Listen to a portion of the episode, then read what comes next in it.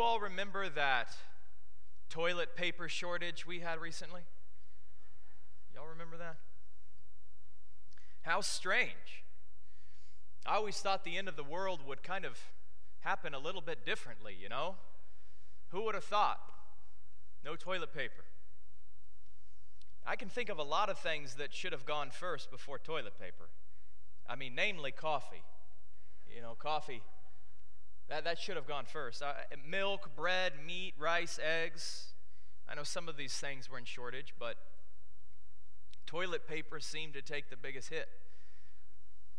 I, I read this shirt, it, it had this statement on it I survived the toilet paper shortage of 2020. The world will never forget.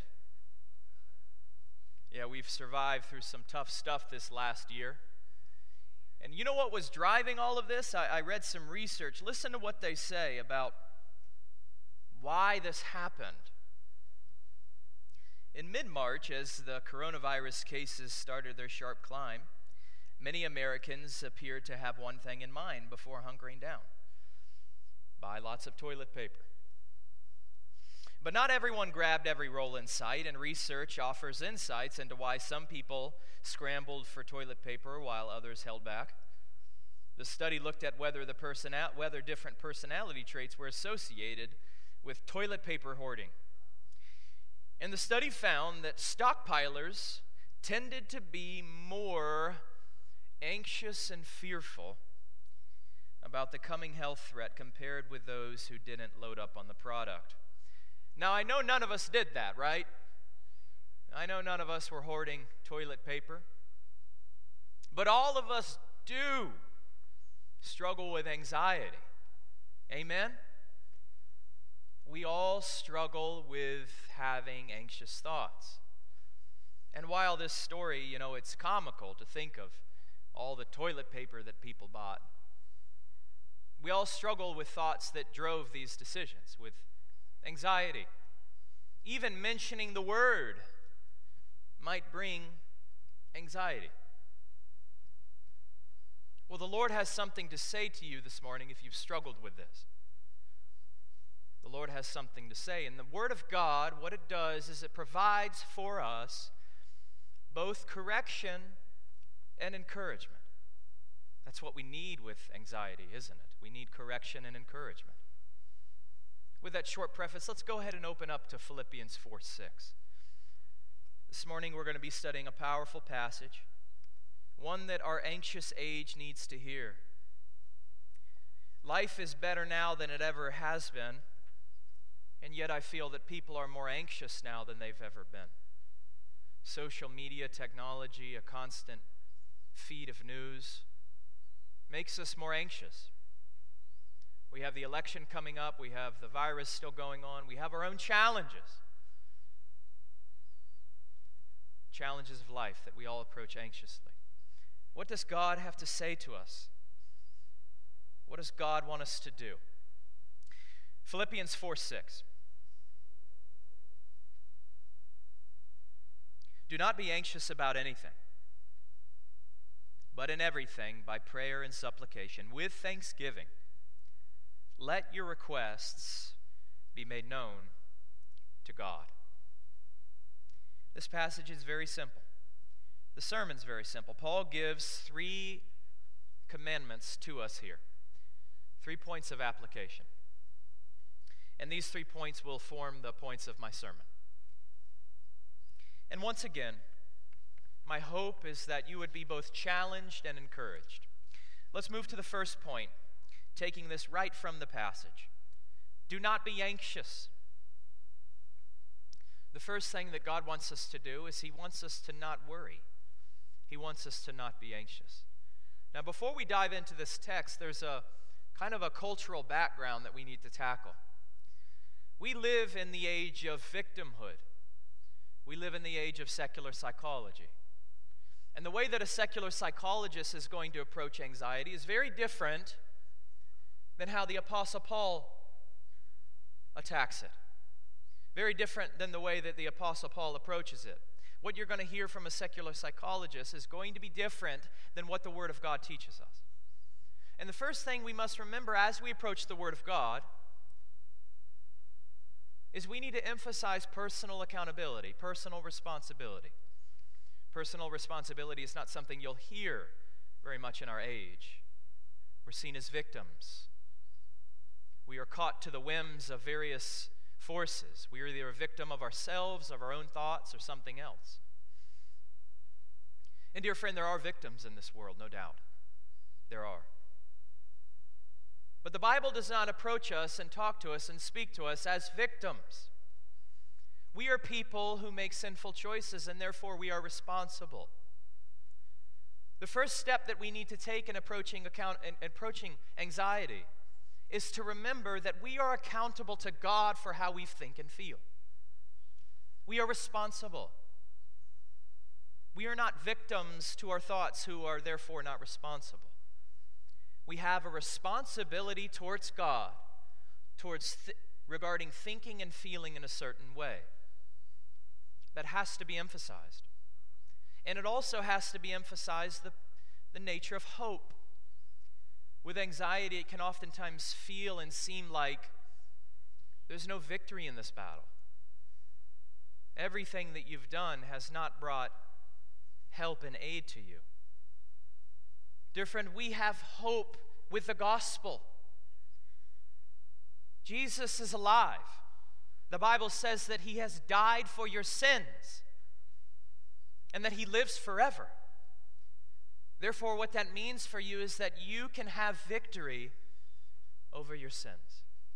You can have victory over your anxiety. Looking at the passage,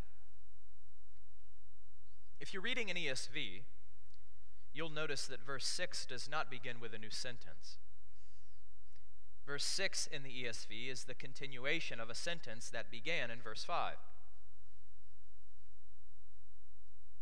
And the sentence begins in verse 5 with, The Lord is at hand. We touched on this last week. The Lord is at hand. What this means is that Christ is close to us, both in terms of time and space. Nothing can separate the believer from the love of God in Christ Jesus our Lord.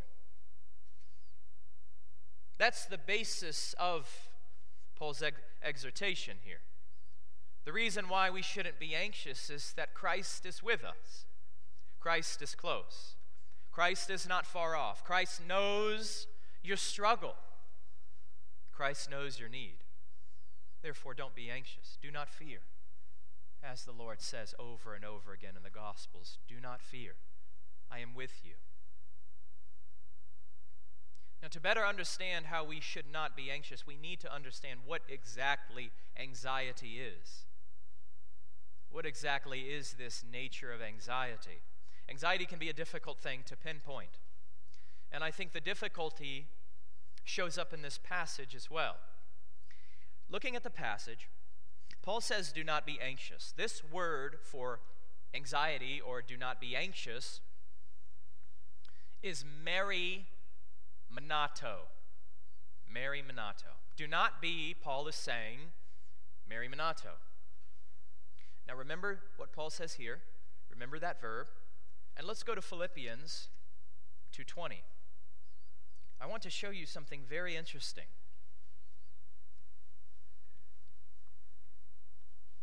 So Paul says in our passage, Philippians 4:6, do not be Mary Monato. And then in 220, Paul here is speaking of Timothy. Paul says this of him For I have no one like him, I have no one like Timothy, who will be genuinely concerned for your welfare. This verb here for concerned is the same verb that shows up in Philippians 4 6. In Philippians 4 6, Paul says, Do not be Mary Monato. Here in 220, he is praising Timothy for being Mary Monato for the Philippians. So, comparing these two ideas, in one passage, our passage, Paul discourages, Paul exhorts for us to not be Mary Monato. And in 220, he praises Timothy for being Mary Monato. What's the synthesis? How do we understand this? I think some of the difficulty that we have in understanding these two uses of the same verb relate to what exactly anxiety is. Anxiety is not concern for others. Anxiety is more than that, and we'll get to that in a second. But anxiety is not just concern for others. Being concerned for others is something that you ought to have for other people. Just like Timothy. You think of a, a mother of a young child, and let's say this child is sick. This mother needs to be concerned about her child. She might need to take necessary steps towards having this child feel better, giving the child medicine, taking the child to the doctor, something like that. And it would be unloving for this mother to not show that concern. So that's good. We want to be like that. We want to show concern for other people. But the tricky thing with being concerned about other people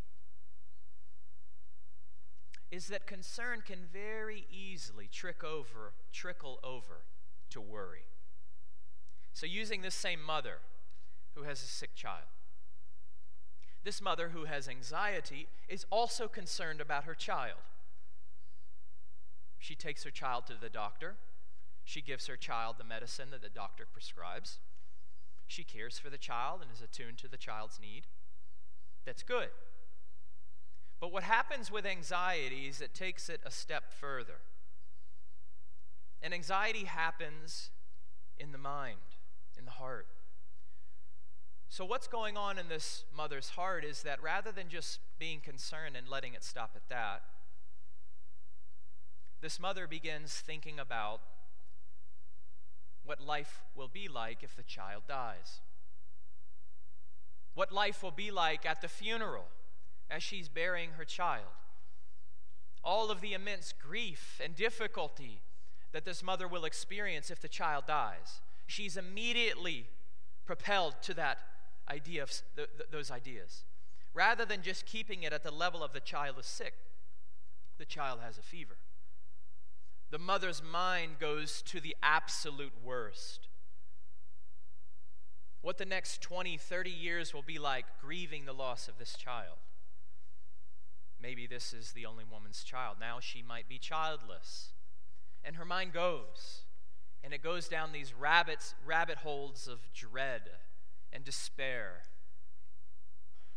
while the child only has a normal fever. Anxiety tends towards being irrational. Anxiety tends towards taking a small truth, the child being sick, and running with it to the worst scenario. Anxiety controls us and it grips us, and we're immediately left with despair and hopelessness. That's what anxiety is. Anxiety is taking concern and yet moving it to a step of deep darkness, irrational deep darkness. It's being unduly concerned, irrationally concerned, and our thoughts gripping us and taking us in every which direction, which is dark and dreadful. So that's the difference. Concern, good. Be concerned. Be concerned for one another. Be concerned for your children. Be concerned for yourself. Do not be anxious. Anxiety is concern without God. Anxiety is concern without the belief that there is a loving Heavenly Father who cares for us. Anxiety is the belief that there is no God and that we are in total control of our personal destiny. How fearful a thought. That is what anxiety is. Be concerned, dear friend. Do not be anxious. Now, I also read online that people who struggle with anxiety do not find it helpful to be told, do not be anxious. I read that. And so the sermon is not going to end yet. I still have more to say. I have a second point. But, dear friends, I want us to see that this is a commandment. This is a commandment from our Lord in which we need to repent. And we need to have hope that victory is possible. And in place of being anxious, in place of having those thoughts of dread, what should we do? This is my second point. Very simple, arises very naturally from the text. Pray. Do not be anxious, first point, and then second point. Pray.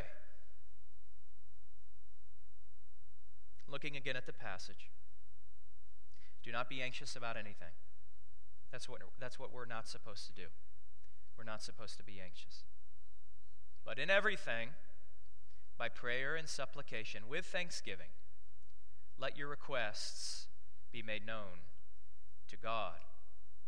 What Paul prescribes here for the anxious Christian is prayer.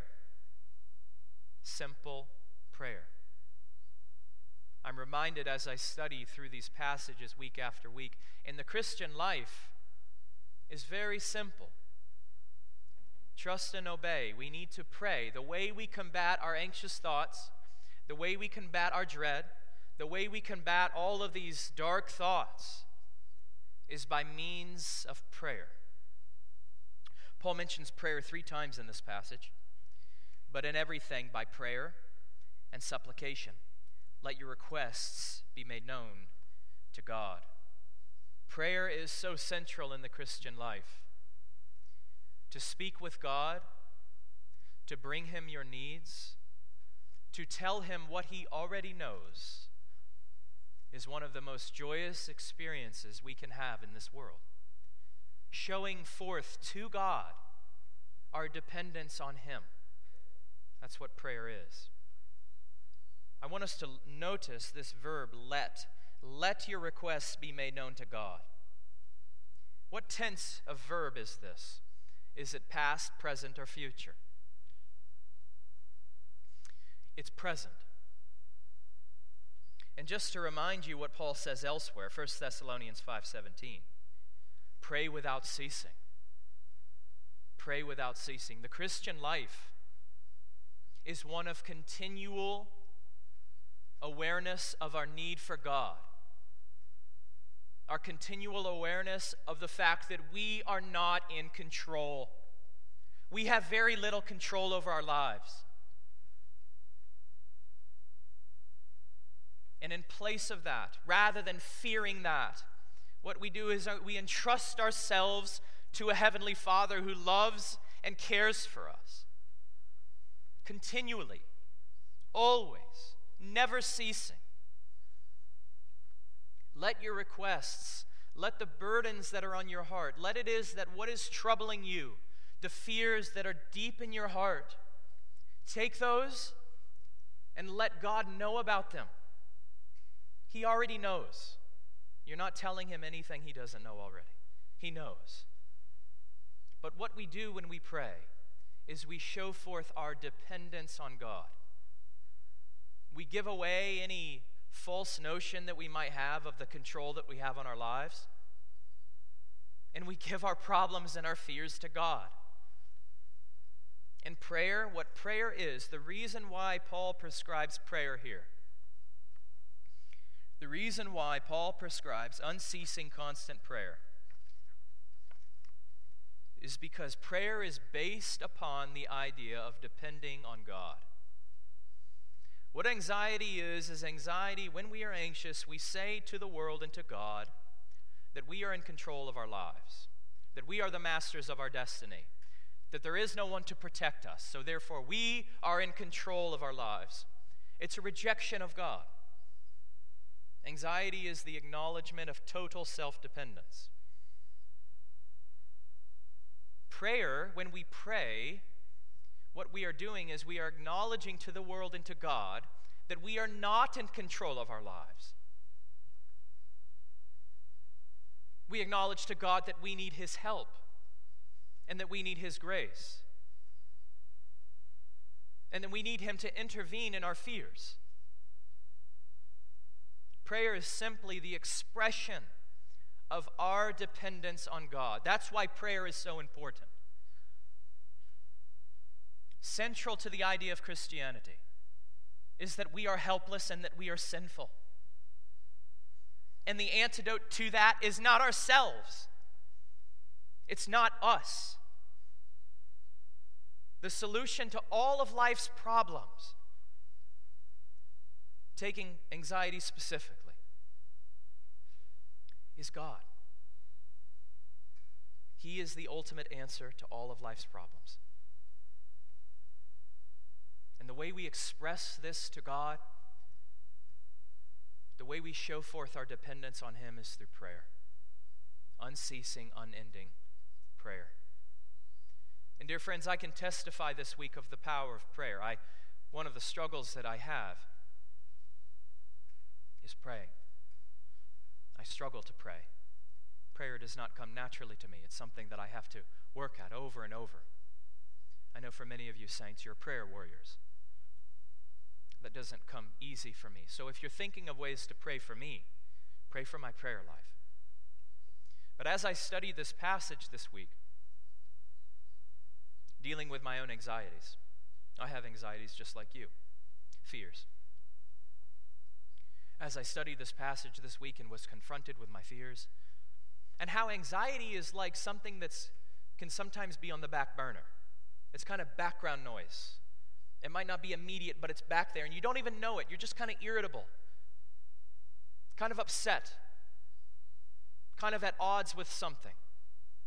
And the Lord showed me that it's anxiety. And so, as the Lord impressed this passage upon my heart, and as I fellowshipped with Him through prayer, as I gave Him my burdens and my requests, what He filled me with is His peace and His mercy. And that peace, dear friend, invaluable. One of the greatest experiences we can have in this world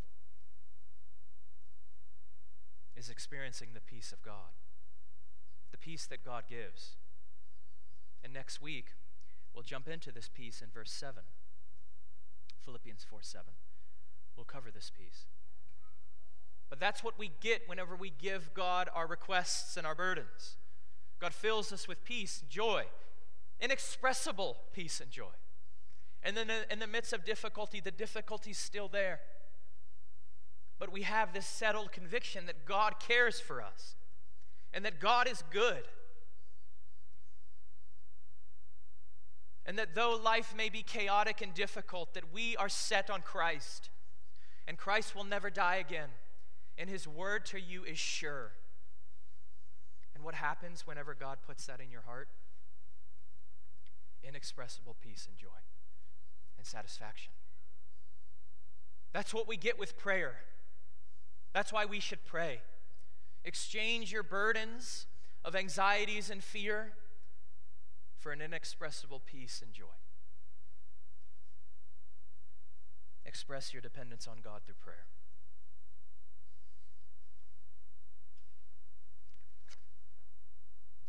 Last point. First point was do not be anxious. Second point was pray. And our third point, be thankful. Be thankful. Looking again at the passage, do not be anxious about anything, but in everything by prayer and supplication. And then we have this really important prepositional phrase with thanksgiving let your requests be made known to God. Paul is saying here that we should not only pray, but that we should pray with a thankful heart. Thanksgiving. Pray thankfully. Once again, relating this to anxiety. What's the relationship? Why thanksgiving? Why is Paul commanding here to pray with thanksgiving? I take it to be related to this. Anxiety, when we are anxious, there is an overemphasis on the negative, on the discourage, on the discouraging aspects of our life. So let's say that you are anxious about money. your thoughts will be something like this Well, I need this money because I'll need to pay for these bills. What if I don't have enough money for this? What if with the farm this happens and these are the consequences? And all of these examples are negative, negative, negative. You take with your health, anxiety with your health. Well, what if I get sick? What if I get COVID? What if I have to go to the hospital? What if I die? Negative, negative, negative. Let's say you're anxious about what the future holds, the coming election. Well, what if this happens? What if America is torn apart? What if there's an increasing social unrest? Those are anxious thoughts, those are anxious questions. And they're negative, they're bad. Anxiety is focused on the bad, on the negative. Now, Thanksgiving is different. What Thanksgiving does is it does not focus on the negative, it focuses on the positive. So, taking money, a thankful thought is God, thank you for the money that you have provided. Thank you for your provision in the past. Thank you that my family has never gone without a meal. Thank you how you have been so faithful to financially provide for my family. Thank you for your faithfulness to me in the future. I can be sure of your faithfulness in the future because of your faithfulness to me in the past. That's thankfulness, that's not anxiety. Thankfulness is a focusing on the good, what it is that you have. Take your health. God, thank you for the life that you've given me. Thank you for the life that you've given me and other people. Thank you for my loved ones. Thank you for blessing me with family and their presence. Thank you for their health. Thank you for the memories that we've had. Thank you for your faithfulness to us. That's Thanksgiving. The future. Lord, you have told me in your word that you will be faithful to me in the future. I don't know what the future holds, but I know that Jesus Christ has risen from the dead and that all of life is a playing out of your sovereign plan. Thank you for your control. Thank you for your love. You see the change in perspective. Anxiety is negative. Anxiety is an overemphasis of the bad. And oftentimes, anxiety is not true. What we do with anxiety is we take a small truth and we take it to its worst end. And how often is the worst possible end? How often does that happen? I would imagine seldom. But faithfulness is proven. God's faithfulness is proven, and our thanks f- to Him is based upon what is true. Our thankfulness is based upon reality. It's based upon God's faithfulness, not some conjecture, not some question mark, but the resurrection of Jesus Christ. What we do by being thankful is we exchange negative uncertainty with true encouragement. Paul encourages us to move away from these negative thoughts. Do not focus on the bad, possible bad, but focus on the faithfulness of God, what it is that He has done and what it is that He will do, and the blessings that are in your life. An attitude of gratitude. It's simply a changed perspective. And, dear friends, to close this morning, just another personal takeaway that I've had from this passage. I'm reminded once again of the simplicity of the Christian life. What God wants us to do, He has already given us. You don't need to go to a doctor to pray. You don't need medication to be thankful. Now, dear friends, let me be clear here. Taking medication for anxiety is okay. I'm not saying do not do that. There are many ways we can address these mental and soul issues that we have. And medication for you might be what you need to do. But, dear friends, we must remember how the Bible describes anxiety. Your anxiety is a manifestation of your faithlessness. Your anxiety is a manifestation of your lack of dependence on God. Yes, there are issues. Yes, I imagine there are issues that go on in the physical structures of your brain when you have anxious thoughts. I affirm that. But what we most need in life, what matters most, is a dependence on God. More so than medication. What you need is redemption from your sins. And because of the love and grace of God, because of his kindness and faithfulness to you, because of the gospel of Jesus Christ, because he has lived, he has died, he has risen for you, and one day he will come again to rescue you. Because of that, you can have victory over your anxious thoughts. You can have hope. You can have encouragement. You can have a settled peace in this world. You can have a foretaste of what glory will be like right now. And we will study that peace next week. We will study what exactly the peace of God is. And I encourage you to read Philippians 4 7 in preparation for next week. God is the answer to all of your problems. God is the answer to your anxiety. God is the answer to your anxious spirit. And my hope and prayer is that you feel that in your heart. You feel that conviction, but you also feel the encouragement and hope that we have in Christ. God is good, and his power is for you in Christ. And we can and should have victory over our anxiety. Father, I pray for the anxious saint this morning, for the saint who has struggled with anxiety for so long, and the anxiety of struggling with anxiety, Lord, they have, and the difficulty that they have with it, the restlessness of their thoughts. Oh, Father, encourage them. Lord, cause them to see that all of the answers to life's problems are found in you. And that because of Jesus Christ, they can have victory over this. They can address this. They can pray. They can be thankful, Father. And I pray that you would produce in us this hope, this thankfulness that we so desperately need.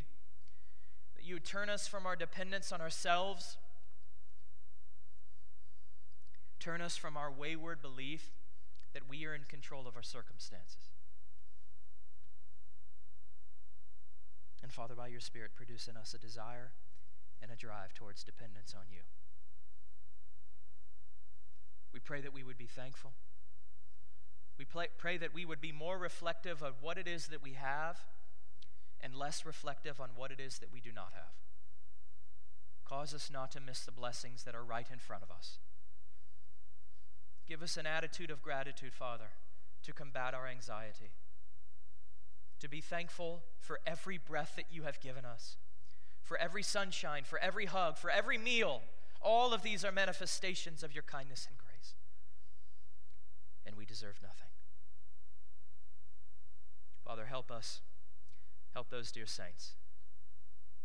Help us as we wade our, our, our way through this anxious age. Grant us your peace, hope, and comfort in Christ. And in his name we pray.